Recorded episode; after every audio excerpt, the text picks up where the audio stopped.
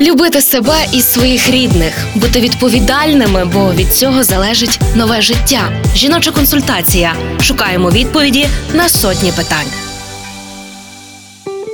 УЗД вагітності цей метод діагностики займає до півгодини і не потребує якоїсь спеціальної підготовки. Єдина рекомендація наповнений сечовий міхур для кращої інформативності. Таке дослідження існує в медицині вже понад півстоліття і не шкідливе ні для плоду, ні для вагітної жінки. Хоча, звичайно, безконтрольно його робити не треба. Є календар рекомендованих УЗД. А перше обстеження власне і підтверджує факт вагітності. Далі Марія Брода, лікарка акушер-гінеколог консультативно-діагностичного відділення з жіночою консультацією Львівського перинатального центру. Перше ультразвукове обстеження вагітної найкраще робити в перші тижні затримки менструації.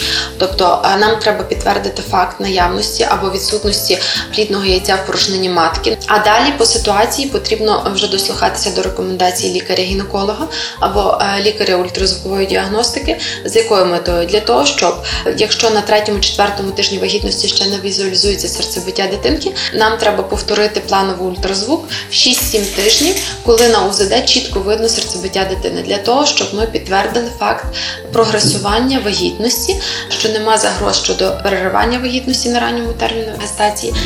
Партнер рубрики Львівський обласний клінічний перинатальний центр.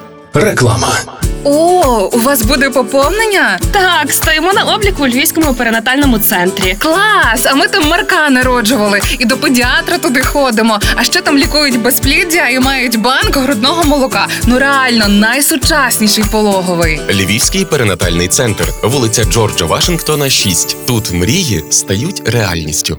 Реклама.